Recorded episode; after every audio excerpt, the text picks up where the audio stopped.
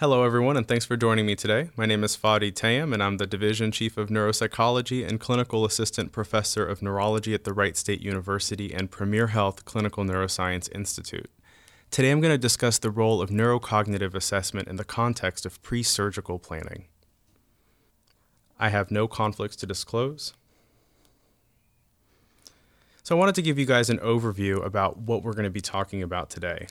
Some of our listeners will have some familiarity with neuropsych testing, which is also called neurocognitive testing, but chances are a majority of you won't. So, along the way, we're going to cover what neuropsychology is, the different cognitive domains and where they're located in the brain, what we might see when certain parts of the brain are damaged due to traumatic brain injury or stroke and epilepsy, tumor, you name it. Also, we'll look at how neuropsychologists use tests for pre surgical planning and how we incorporate our test results with neuroimaging, like CT, MRI, EEG.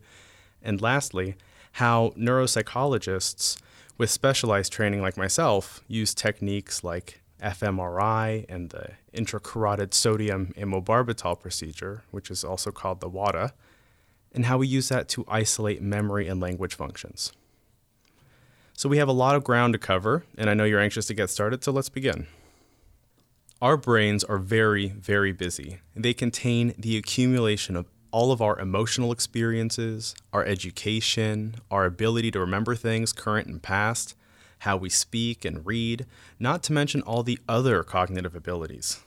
Yes, our brains are very, very busy. Neuropsychology is the science behind taking all the things that our brains can do, as represented by this fruit bowl, and making sense of it all. So it looks more like this something that's predictable, measurable, and understandable. Essentially, neuropsychology is the study of brain behavior relationships. A neuropsychologist deconstructs core cognitive functions into measurable parts, similar to what we just did with the fruit bowl. Our brain thrives on making sense of the world, and that's why you can read sentences like this. Clinical neuropsychologists assess brain function by measuring an individual's cognitive, sensory motor, emotional, and social behavior through formalized assessment. A clinical neuropsychologist is a neuroscientist who specializes in the application of assessment and intervention principles across the lifespan, especially as it relates to normal and abnormal functioning of the central nervous system. Patients may be referred for neuropsychological assessment for a number of reasons. An evaluation can provide information about the nature and severity of a patient's cognitive difficulties, emotional status, personality characteristics, social behavior, and adaptation to their conditions.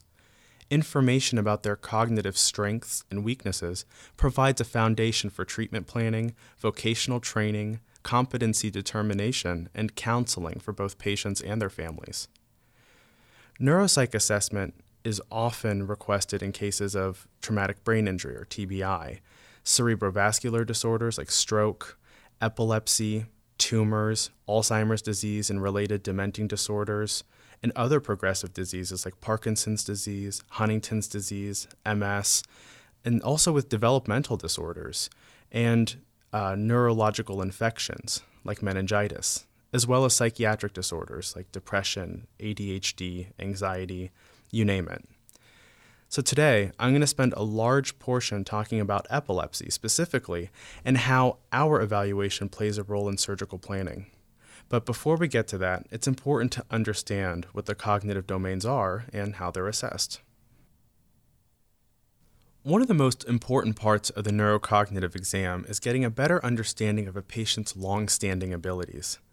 We do this typically through intellectual assessments, which you guys probably know as IQ tests. For example, some people are much better at verbal skills like basic reading, reading comprehension, analytical tasks, remembering historical facts, and they may even have a very large vocabulary. These are all predominantly left brain skills. For others, they may have stronger visual skills like perceptual reasoning and visual organization. A neuropsychologist can use these data to paint a picture of that person's long standing skills, answering the core question of does this person have greater left than right or right than left hemisphere functioning. If there's a significant difference, the neuropsychologist will want to know more information, such as if this has always been the case or if this is resulting from the patient's presenting problem, for example, left temporal lobe epilepsy. Next is memory, and these go in no particular order.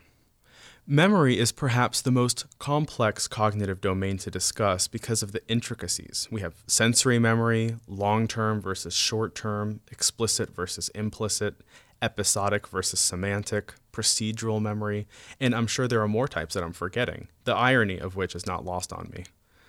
Most neuropsychological exams will assess short and long term memory, which helps us in several different ways when we're talking about lateralizing left versus right hemisphere abilities. For most of us, about 95%, our left hemisphere is dedicated to verbal memory, while our right hemisphere is dedicated to visual memory. This is grossly simplified, I know, otherwise, I would digress into detail and would spend hours talking about bilateral activation, etc. But for the purpose of this podcast, I just wanted to really make it clear that when we talk left, we think more um, for verbal skills. When we talk right, it's more for visual skills. But keeping in mind left hemisphere for verbal, right for visual, neuropsychologists are able to see if a pattern develops of greater left than right hemisphere functioning, as could be the case in right temporal lobe epilepsy. I'll talk more about memory later when we get to the WADA procedure, so for now, this is just a teaser. Next up is attention and processing speed. Attention and processing speed are routinely part of the neurocognitive evaluation and can be negatively affected in a variety of neurological and psychiatric illnesses. For example, TBI, epilepsy, tumor, schizophrenia, ADHD, and the list continues. Attention, just like memory, can be broken down into more distinctive parts. For example, simple attention versus complex or sustained attention, or verbal versus visual attention. Processing speed often refers to the speed at which an individual can perform a task or series of tasks. Many processing speed measures involve attention, as well as visual motor and psychomotor processing speed. While these are different skills, they are regularly lumped into the same cognitive construct. What's important here is that attention is a fundamental part of the neurocognitive assessment, as many, if not all, cognitive abilities begin with the intact ability to attend to the task.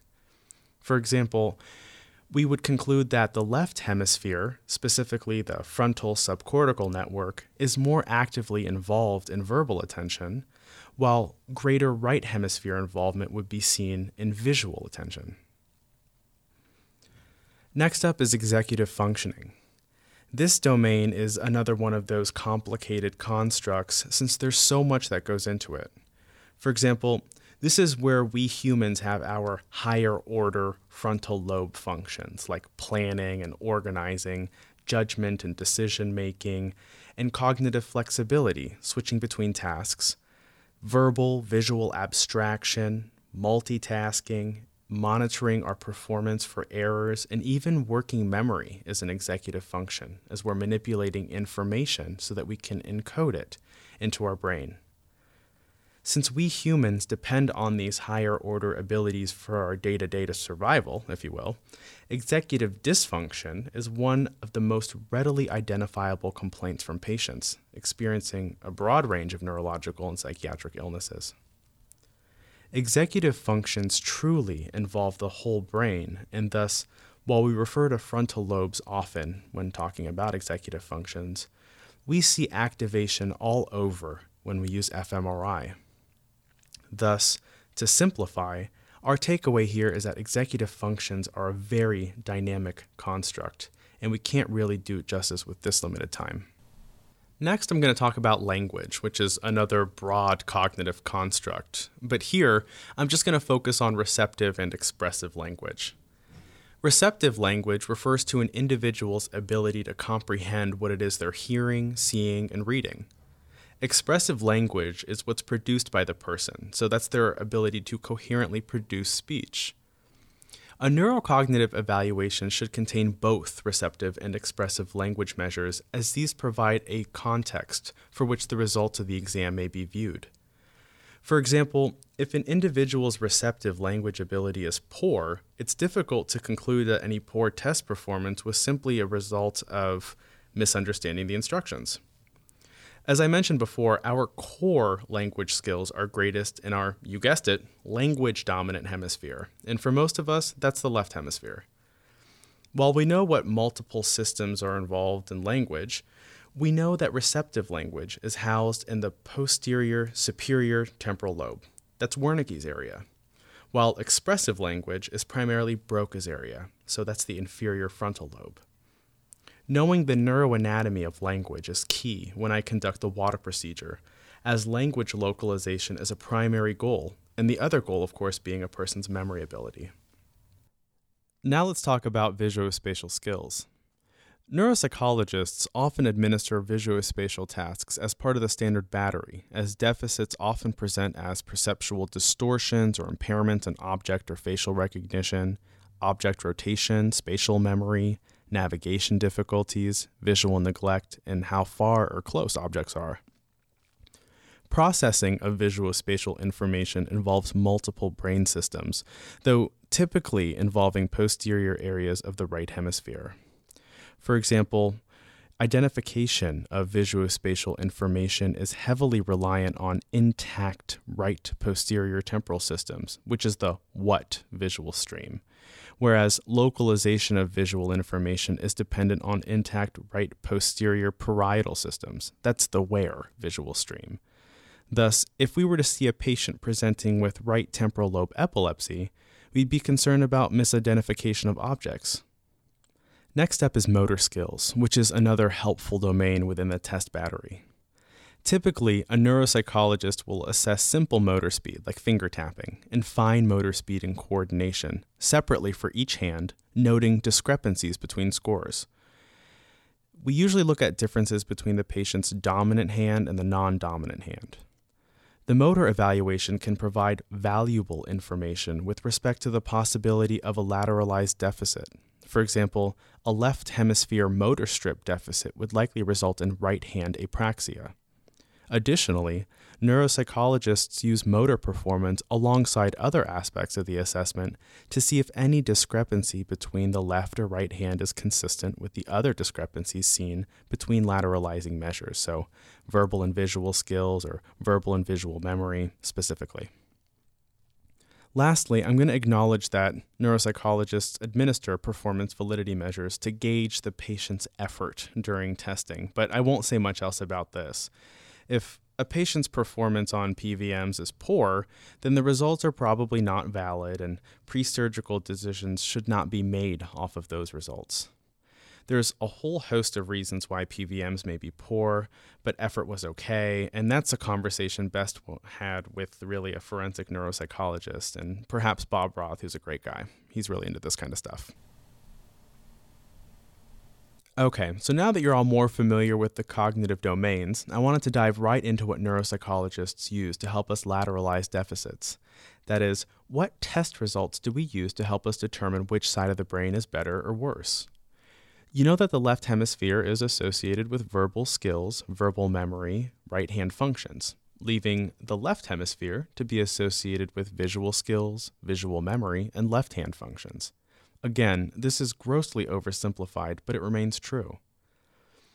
As I noted in the beginning, a major factor of lateralizing includes looking at the discrepancy between long standing core verbal and core nonverbal skills if we notice that their nonverbal skills are worse than their verbal skills, we would have to make a note of that. And while we can't for certain say that this discrepancy is due to something like, you know, left or right temporal lobe epilepsy, we can often make the case for laterality if we see a similar pattern of laterality, that is, greater left than right hemisphere functioning, on other lateralizing measures, like memory. So let's talk about memory. We know that we have left hemisphere handling a large portion of verbal memory and the right side in charge of visual memory. Again, this is grossly over- oversimplified, I know. Using our sample patient with left temporal lobe epilepsy, let's say that on imaging we see significant left hippocampal volume loss resulting from mesial temporal sclerosis. Knowing the neuroanatomy and the neuroanatomical correlates for memory, we would anticipate that our patient presents with perhaps short term memory problems and likely long term retrieval difficulties as well. We would use this information, in addition to the VCI PRI split that I just discussed, to make a case for greater left than right hemisphere impairment. Again, we don't know for certain if they've always had weaker left hemisphere abilities, like verbal memory, but it's at least something to go off of. And we will continue to gather this kind of information, noting the patterns that we see across the evaluation, and we'll start to formulate our working diagnosis. Another way we lateralize is by looking at fine and simple motor dexterity and speed. This is a more gross measure of lateralizing greater left or right hemisphere functioning, and it isn't an exact science. I say that because there are a lot of extraneous influences that can negatively affect motor speed and coordination that aren't necessarily related to neurological disease, like arthritis. Nonetheless, to change things up, let's say our sample patient had relatively equal motor speed using both hands. That simply tells me that while our patient has greater left than right hemisphere impairment, that doesn't translate to motor skills. And that likely means that the motor component, you know, wasn't affected. The motor strip is still intact. Now, if we saw worse right hand performance, we would consider this to be consistent with the overall profile that indicates greater left than right hemisphere impairment. Some neuropsychologists, like myself, have advanced training in neuroimaging, which comes in handy when a large part of my daily activities involves integrating impressions from scans with neurocognitive tests for clinic and research. Neuroimaging is a broad term and covers a breadth of procedures, but for the purpose of neurocognitive assessment specifically, I'll use it to refer to the procedures that I have the most experience conducting and interpreting, which in this case is structural and functional MRI. Most often, we'll use fMRI to help us establish which hemisphere is dominant for language, but we can also get information about spatial skills and motor functioning. The fMRI paradigms that are administered to a patient often tap into the same cognitive construct. Typically, these include measures of visual ability, visual motor integration like finger tapping, performing physical tasks that are on the screen, that kind of thing and tasks that are done silently. That is, they're done in your head and not out loud, like listening to words being spoken, coming up with words, filling in the blanks on sentences. fMRI tasks are excellent in helping us see the level of activation in certain brain regions that correspond to the task. For example, if the person is administered a visual task and asked to only look at the stimulus without moving, then we would anticipate seeing the visual cortex activated more than any other region. It's why, for language tasks, we would anticipate seeing the greatest level of activation in the language dominant hemisphere. As with any procedure, there are certain limitations that have to be taken into consideration when conducting an fMRI. Some of these limitations include understanding that activation in certain brain regions are not critical to the functions being measured, as well as understanding that the opposite is true. A lack of activation in specific brain regions may not be specific to the task being administered. So here's where it gets more interesting. The WADA procedure, which is also referred to as the intracarotid sodium amobarbital procedure, is a deactivating procedure, while the fMRI is considered an activating procedure.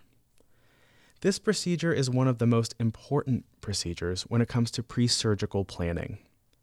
The WADA uses amobarbital, which is also called Amytal, to effectively anesthetize one hemisphere of the brain in order to measure the contralateral hemisphere's functioning.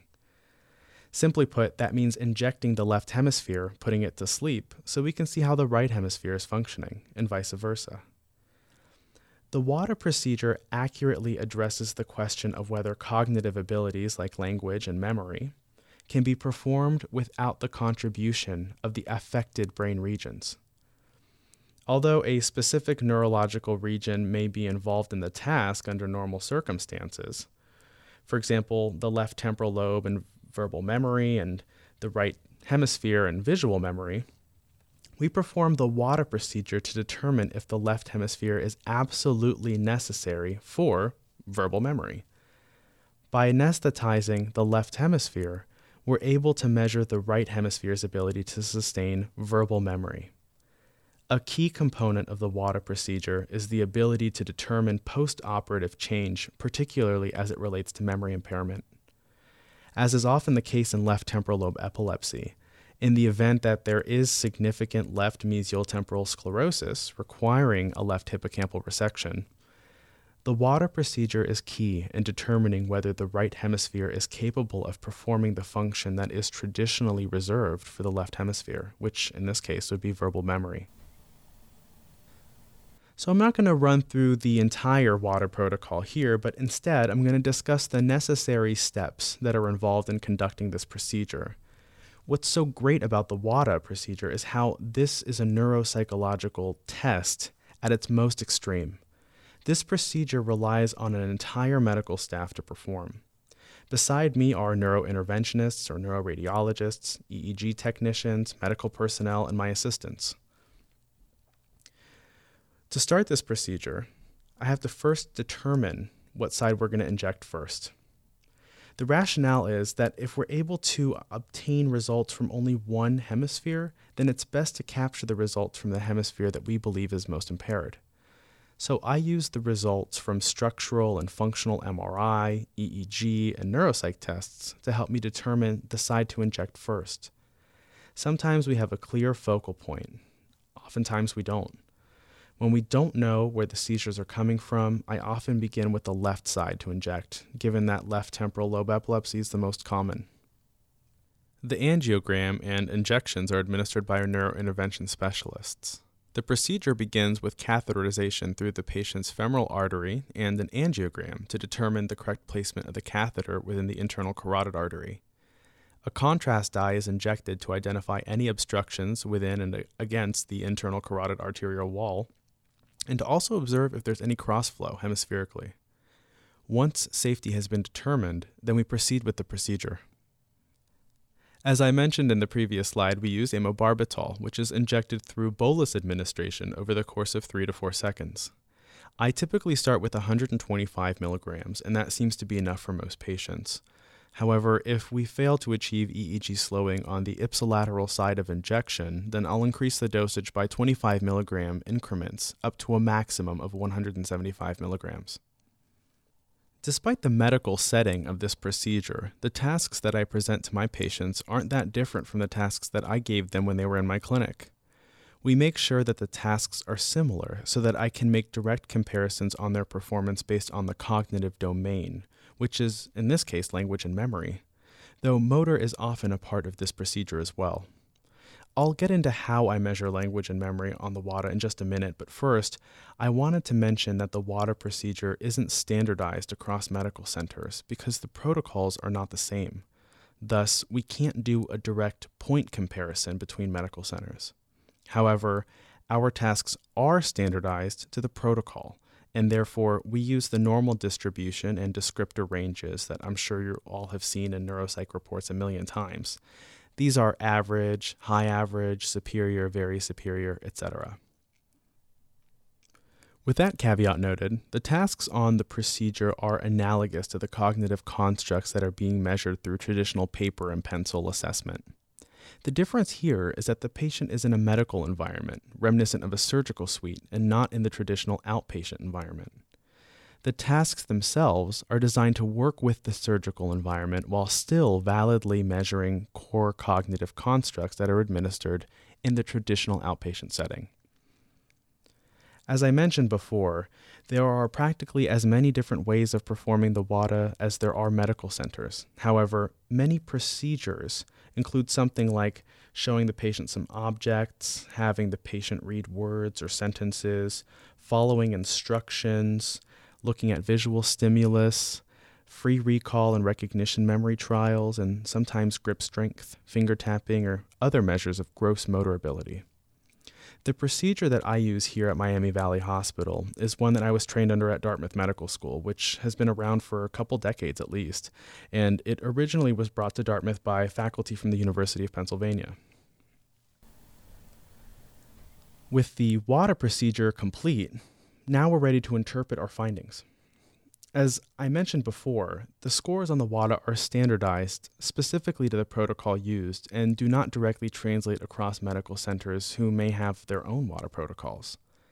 That said, when we're ready to interpret the WADA results, I look at the amount of objects, words, and designs that were correctly identified. I then calculate the amount of false positives that were reported, and then I come up with the total score per hemisphere that represents that hemisphere language and memory capabilities. As noted previously, the scores have a descriptor range that are similar to those seen in neuropsych tests, including very superior, superior, high average, etc. Interpreting WADA results for language is much more straightforward than interpreting results for memory.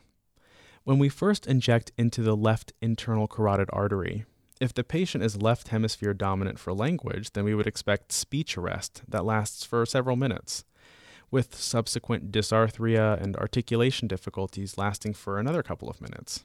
In contrast, we would expect no speech arrest when the right internal carotid artery is injected. If, for example, the patient demonstrates adequate slowing on EEG after the left hemisphere is injected, but they're still able to speak, then this patient may be classified as having bilateral language representation or predominantly right hemisphere lateralization for language. But bilateral language representation is not typically uncommon. However, it is still considered somewhat rare and problematic if the question of resection involves the language hemisphere. For example, our patient with left temporal lobe epilepsy earned a left hemisphere total score of 4 and a right hemisphere total score of 9. Looking at the standardization for this protocol, I know that a score of 4 is in the moderately impaired range, while a score of 9 is in the average range and is in fact the highest score possible. This tells me that the left hemisphere is not capable of sustaining memory when it's compared to the right. Thus, we conclude that with resection of the left hippocampus, we should see minimal to no postoperative change. That brings me to my last point. If we're capable of seeing a well lateralized temporal lobe dysfunction, this increases the chances of good surgical outcome as it relates to a reduction in seizure severity, frequency, and duration. In one study, Loring et al. found that 89% of patients were seizure free at one year follow up based on MRI hippocampal volume asymmetries and lateralization of memory, as concluded by the WADA test alone. That brings me to the conclusion of this presentation. Specially trained neuropsychologists like myself are able to integrate neuropsychological testing results, activation patterns on functional MRI paradigms, and WADA results to correctly lateralize language and memory functions, identify focal neurological deficits, and estimate of postoperative change. Using these tools, we're able to provide detailed information to the patient's clinical team and provide the best patient care possible. Thank you all for listening.